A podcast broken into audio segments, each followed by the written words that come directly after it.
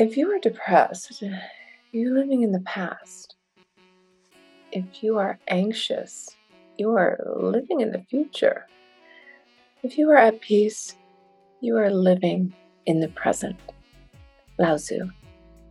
Welcome to Flourish. I'm Diane Planadin, and you're in the right place if you're ready to create an inspired life. And we do so by working on our own personal development so we can be strong role models for those we love and mentor. Today, we're doing a little boost me, pick me up, positive vibe for the universe.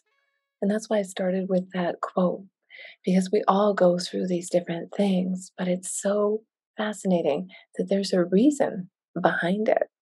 And that brought me back to thinking about my human nature series I did on Robert Greene's book, The Laws of Human Nature. And uh, I'm enjoying his his daily digest, which I'm going to read a little excerpt from Robert Greene's most recent book called Daily Laws. And it's, uh, I'm on November 4th. I know I have to read ahead. I can't just read one page a day. but this is really, really good. This is really good. And he says, make envy a spur to achievement. Hmm, that's interesting. Instead of wanting to hurt or steal from the person who has achieved more, we should desire to raise ourselves up to his or her level. In this way, envy becomes a spur to excellence.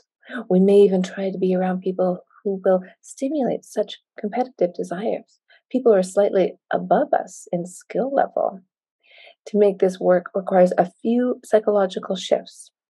First, we must come to believe that we have the capacity to raise ourselves up. Confidence in our overall abilities to learn and improve will serve as tremendous antidote to envy. Instead of wishing to have what another has and resorting to a sabotage out of helplessness, we feel the urge to get the same for ourselves and believe we have the ability to do so. Second, we must develop a solid work ethic to back this up. If we are rigorous and persistent, we will be able to overcome almost any obstacle and elevate our position. People who are lazy and undisciplined are much more prone to feeling envy. Ah, isn't that interesting? So, his daily law we cannot stop the comparing mechanism in our brains, so it is best to redirect it into something productive and creative. Ah, don't you just love that? You have to believe in yourself. You have to rise above. It takes confidence and it takes a little bit of brain power, right? I really, really like that because when you rise up, you might even surpass that person you thought at one time you were envious of. You have to inform yourself, you have to gain that knowledge and mastery, right? Mm. I'm going to end this with another quote from Lao Tzu, and he says, He who knows others is wise.